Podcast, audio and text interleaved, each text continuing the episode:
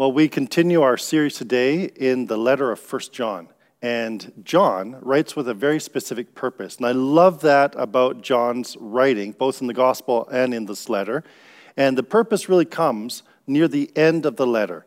John's purpose is this he's writing to people who already believe in Jesus Christ so that they might know that they have eternal life. Did you catch that? He's writing even to you and me who believe in Jesus Christ. We believe the truth about Jesus, but he's writing so that we can have full assurance of faith, that we can have confident faith in Jesus Christ, so that we can know that we know God. And so it's this assurance that John wants the church to have. And I think he's writing to the church probably in Ephesus. That was the church that John was most connected to. And John is now very old by this time. And so he's seeing another generation of Jesus followers coming up. Those that really didn't know the original story or weren't around to witness it. And now John wants them to have the full assurance that even the very first disciples had that walked with Jesus. And so this is a great letter for us to dig into and look at, and we're going to continue that today. Well, one of the reasons that John is writing is because there is a threat to the church. And this threat is uh, not an external threat, it's actually an internal threat. It's not a threat from people who are seeking to destroy the Christian faith. As William Barclay says, it is from those who are seeking to improve the Christian faith to bring it uh, to a more current status in line with the current philosophical trends of the day. And that main philosophy is known as Gnosticism. And that's really a catch all phrase for a number of different values and beliefs. But essentially, the Gnostics believed they had special knowledge. And this special knowledge allowed them to escape the material realm, to escape the really the confines of the evil of the soma, of the body, and go into the spiritual realm, the, the realm of the spirit. And so these Gnostics were really in danger of destroying the fellowship, the koinonia, the shared experience of the church. That was really the big danger that's going on here. And the way they were doing that is by creating a two tiered Christian community. So there were those that were known as the pneumatica, literally the spirit people, those that saw themselves as very, very spiritual. And then there was all the others. And some of the Gnostics even believed that some people would never attain the special knowledge. Because to get the special knowledge, you had to have access to that kind of knowledge, which means that you had to have a certain level of privilege even in society. So the riffraff in the church, the ordinary people, would never actually attain that special knowledge. So there are two tiers, two classes of Christian or followers of Jesus those who had attained the special knowledge, the spiritually elite, and those who were left in the soma, the body, who were tied to the material things of the earth and would never attain to that. So you can see how damaging that would be within the church. Because nothing divides the church quite like spiritual elitism. When you have a group of people who are too heavenly minded for any earthly use, is the phrase I heard when I was growing up. And they separate the church into classes of Christians, and we must never do that. That's what John wants to warn the church about. So he wants them to have full assurance.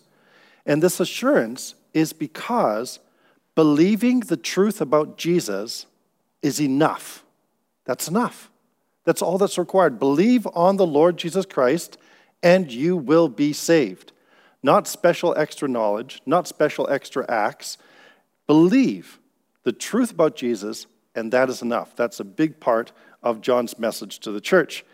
But he also wants to warn them to be able, be able to identify these false teachers. He wants the false teachers to kind of prove it by their lifestyle. And so he warns them about those who claim to walk in the light, but actually their actions are in darkness. That's what we talked about last week. This week, we want to look at those who claim to have advanced in their knowledge even beyond sin, but actually, John says, they are deceiving themselves. And so basically, John is saying we need to prove our faith, in a sense, by our actions. If our actions don't line up with our beliefs and with what we say, then there's a, maybe a danger of a disconnect. And John says, watch for that, watch for that in others, and steer away from those who claim one thing, but actually their actions reveal another thing. So today, we need to talk about sin. And I know I hear some people saying, oh, these preachers, they're always on and on about sin. Well, we are because it's really serious and it's incredibly destructive and it's really, really is that bad. I think so often in society, we try and put band aid solutions on things. We're always trying to, like they say, uh, rearrange the deck chairs on the Titanic. We're always trying to clean things up from an exterior uh, point of view. But really, so much of what was wrong with us and what is wrong with us is eternal and, the, and internal, and the Bible calls that sin. So we have to have to talk about it. But even if you're not a believer in Jesus, I think there are some things that we can agree on when it comes to this talk about sin. I think we can agree that there are some things in society that are simply wrong, even if you don't use the word sin we would say that they are simply wrong. Actions, certain actions like murder, or like stealing, or like adultery, those kind of things, we can say, hey, that's wrong. That's wrong. We would agree on that even if we don't agree about Jesus. Or we'd say that certain attitudes are wrong. Attitudes like greed, or the kind of arrogant pride that some people have, or hatred and prejudice toward others. Those attitudes are wrong. And we say they're wrong because these actions and attitudes harm community. They harm human community and the environment in which we live. And so I think we agree at least on that, that our relationships, our society, our environment are harmed by wrong actions and wrong thinking. And that's something we agree on. Charles Spurgeon, an old Baptist preacher, uh, he said this as the salt flavors every drop in the Atlantic, so does sin affect every atom of our nature. It is so sadly there, so abundantly there, that if you cannot detect it, you are deceived. I, so I think at the very least we detect something, that there's something wrong, something amiss within our society, within our human culture. But the problem of sin actually goes deeper than that once we get into the biblical understanding of sin. And to do that, we have to take a brief journey right back to the creation story in order to get why sin, why this thing that's so wrong is so upsetting and so damaging to all of society and to ourselves. In the garden, we discover this that the human community really had three jobs. Uh, this is God coming down to Adam and Eve and saying, You only had three jobs to do, and you kind of blew it all. What are those three jobs? First one is this community building. That's why God gave Adam and Eve. It's not good for the man to be alone. We are meant to be in community, and community building is one of our primary jobs. But secondly, there's also creation care. That's why God placed them in the garden and said, Till it, do something with it, name the animals, make something of this, make it even more beautiful than it is. Care for creation, that's another job. But then the third job, and maybe the most eternal of all, is communion with God. This is why it says God came down to walk in the garden. And he was, we are made to be in communion, in communication with God who created us. And yet, through our action and our selfish ambition, we see that we've made all of those jobs harder because of our sin. That's what we see happening within the story of creation. But I want to take sin even further than that. I want to dig a little bit deeper. Uh, we see how it can harm everything that we do. It can harm our relationships, it can harm our society, it harms the environment around us. But it's even more than that. Because sin in the Bible isn't just something we do that harms other people. It's not just something that is against another person or against a moral code. What we discover in the Bible, and this comes very clear in Psalm 51 with King David, he says this Against you and you only have I sinned and done what is evil in your sight. And so, a biblical understanding of sin is that sin is actually ultimately against God. It's against God's way, it's against God's ideal, it's against God's design for us. That's where sin lands, is that it is against God, not just against one another. And then one more step, even deeper, just to feel the weight of sin this morning just a little bit more. It's not just our actions and our attitudes, it's not just even our words and our thoughts. And this is where we come right back to 1 John. The word that John used for sin here is hamartia. And hamartia simply means missing the mark. Missing the mark. It's not just used in the Bible, it's used in other Greek writings and Greek plays and dramas. And within that context of Greek tragedy, hamartia is the fatal flaw of the character. So, our hero in the Greek story gets so many things right. He's tall, he's strong, he's good looking, but he's got an Achilles heel.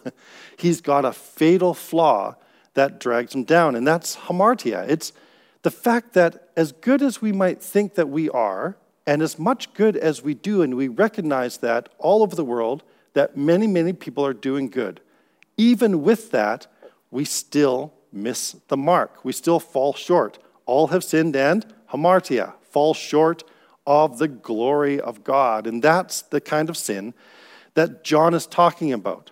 And so there's three things that I want to highlight now that John says about sin that we need to pay attention to if we're going to avoid the Gnostic destructive tendencies to divide our community between those who are super spiritual and those who are just ordinary Christians.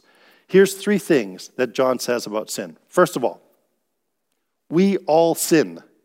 I, I know that's like, thanks for stating the obvious, but this is what John says. We all sin, even the Gnostics. And if they say they're without sin, they are just deceiving themselves. We all sin. I think this is an important message for us to get, and I'll tell you why in a second. But what we often do is we love to blame others for the stuff that goes wrong in our lives. We, we love to point to someone else's sin or someone else's uh, actions that have hurt or harmed us. And that's often the case, and yet we're so reluctant sometimes to look within at what we have done or haven't done. This hamartia that's within us, this falling short of the mark.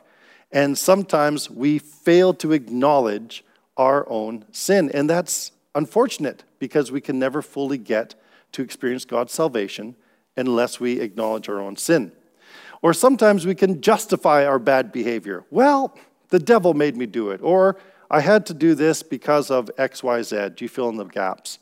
Uh, so we have to be careful we don't uh, act like the Gnostics and deny that we're affected by sin. We're only deceiving ourselves, says John, and says the Bible in this.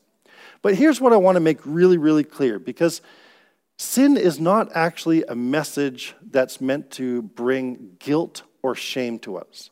I know that comes as a surprise, but really I feel that sin is a message that is meant to bring us to freedom and unity. Bear with me just for a second here. When I say that we all sin, and when the Bible says we all sin, that is to make sure that we don't divide between an us and them mentality. If you look at the Gospels, there was a group of people during the time of Jesus that some members of society classified as the sinners. Do you remember this in the Gospels? So it could be because of their occupation or because of their alignment, political affiliation, or it could even be because they have a disease or a sickness, and they were classified as the sinners. And the sinners were not to be associated with or touched.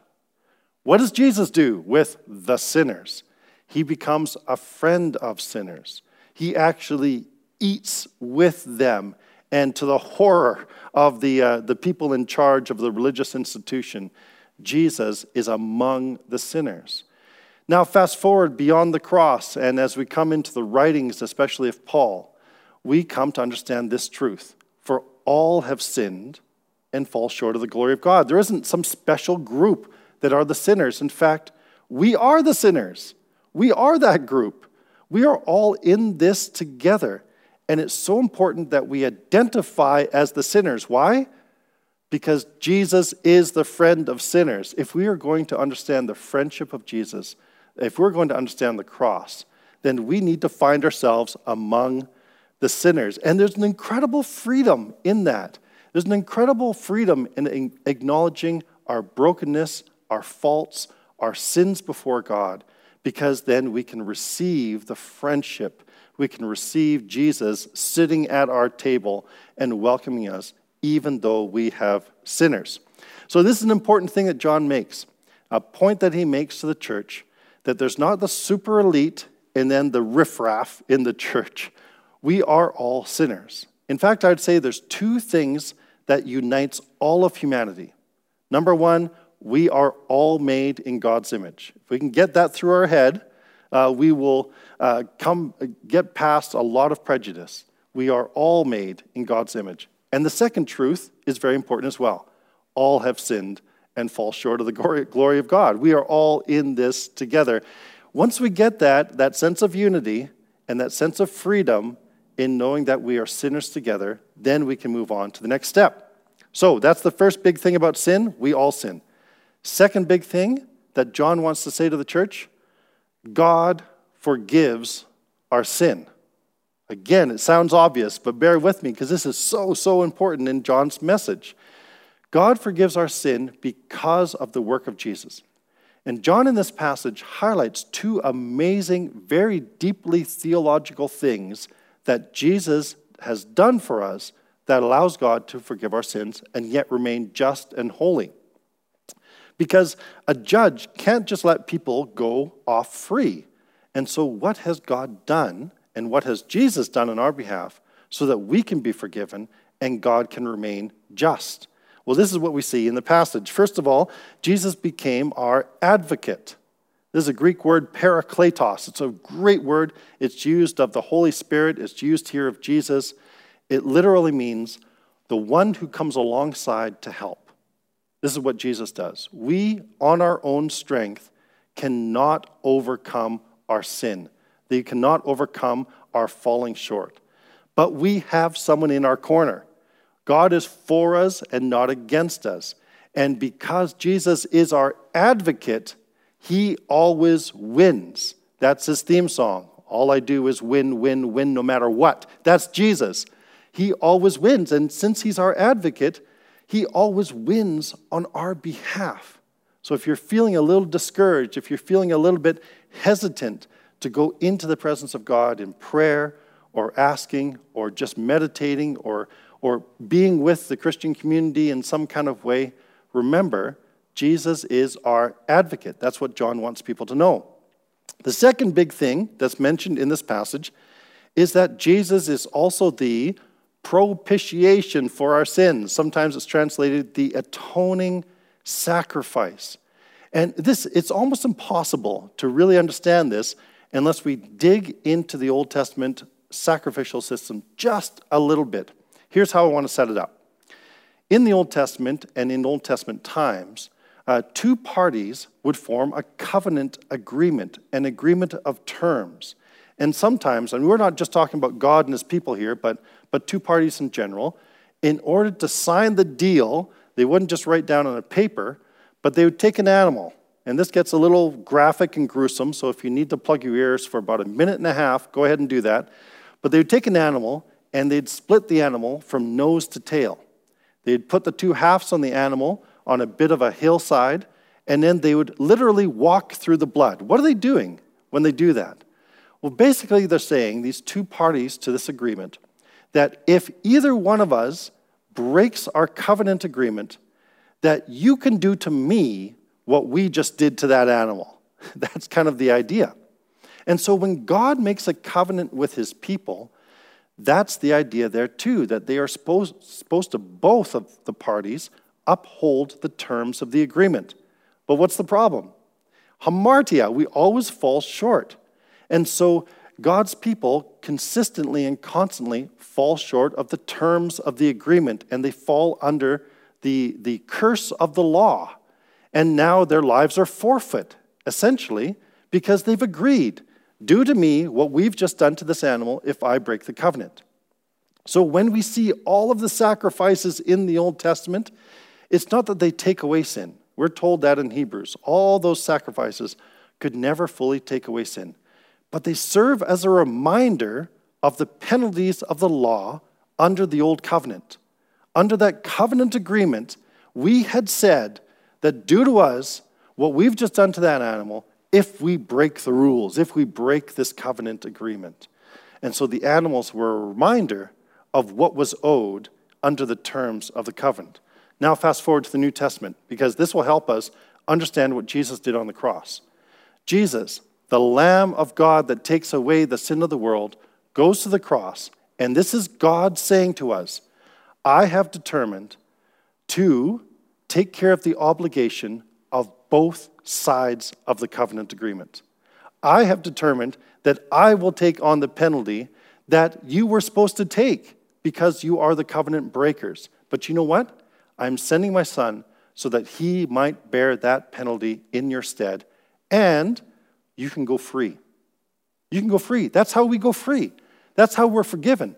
Not because God just decided to, to write it off, no, because of what Jesus did in keeping the terms of the covenant on our behalf. He became the propitiation, the atoning sacrifice for our sin, so that we can be free. So there's two great truths. We all sin, and God has forgiven our sin in Jesus Christ. Here's the third great truth that John wants them to get in the church. Third thing, we should stop sinning. Now, if you bear with me and follow the logic of the first two points, then this might be a surprise. Because, I mean, if everybody's doing it and God is willing and has already forgiven it, then what's the problem? Why can't we just keep on sinning? That was uh, Paul's argument as well in the Romans.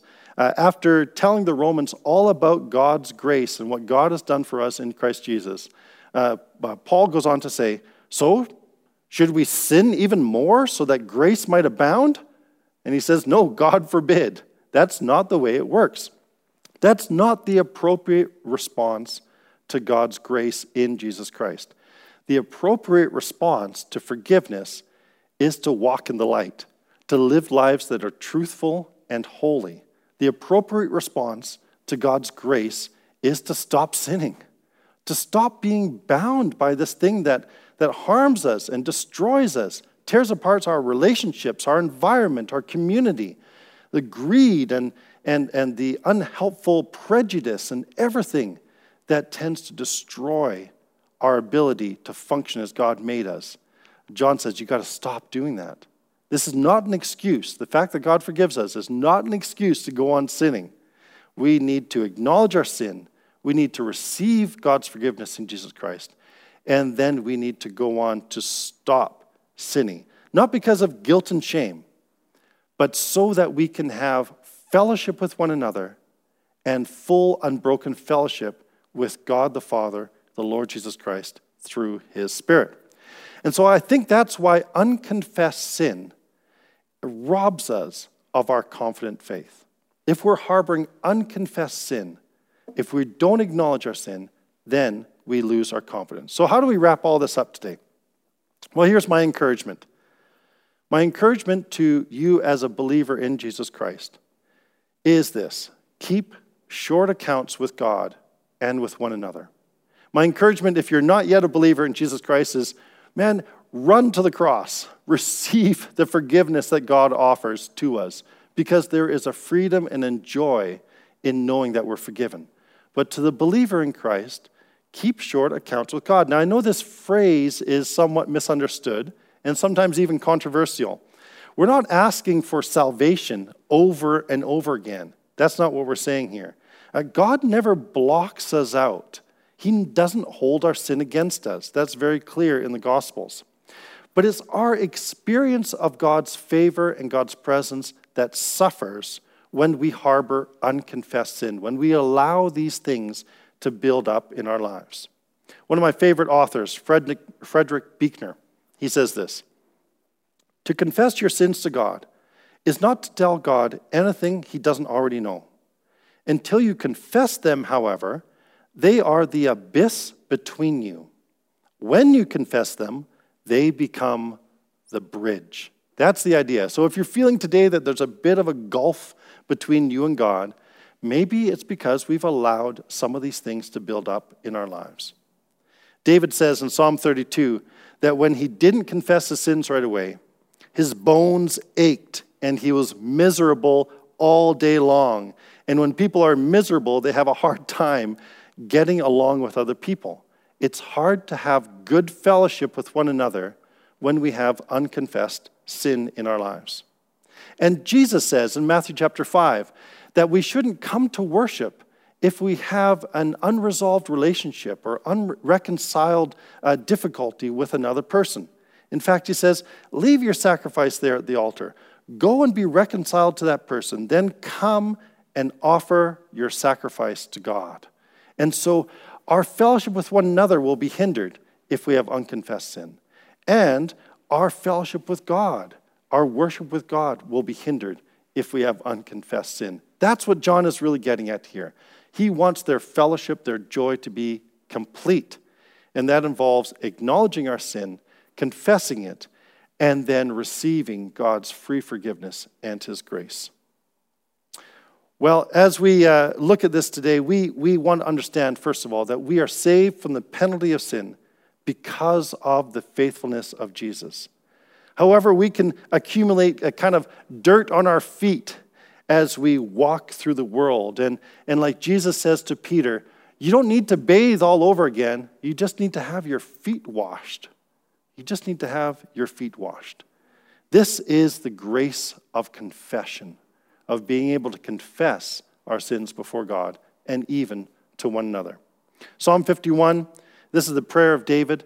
He says, Restore to me the joy of your salvation and grant me a willing spirit to sustain me. Restore to me the joy of your salvation. I wonder if some of us today are praying that prayer God, restore to me the joy, the confidence of your salvation, and, and open that relationship up again to freedom and to grace. So, a couple of questions as we wrap up today. First of all, do we have unreconciled relationships that are keeping us from entering fully into worship? Just reflect on that maybe today. What do we need to do about that? And do we have unconfessed sin that robs us of our confidence with God? What do we need to do about that? Given all that we've just heard about the grace of God and the fact that we don't need to hold on to those things because of the freedom that comes in Jesus Christ. Here's the promise in 1 John If we confess our sins, God is faithful and just to forgive us our sins and to cleanse us from all unrighteousness. I trust that will be your experience today. Amen.